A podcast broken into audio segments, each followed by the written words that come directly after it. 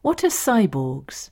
Would a cyborg future deliver positive human advances or a Hollywood style nightmare in which human beings have become a subspecies? Could we one day download our minds? This album gives an insight into the development of cybernetics and how it's used to fuse technology and humanity. The interfaces that communicate between man and machine are developing rapidly, and to Professor Kevin Warwick at Reading University, cyborgs are a technological evolutionary step forward from humans. With increasingly intelligent robots and nanotechnologies, can man keep up with the machines?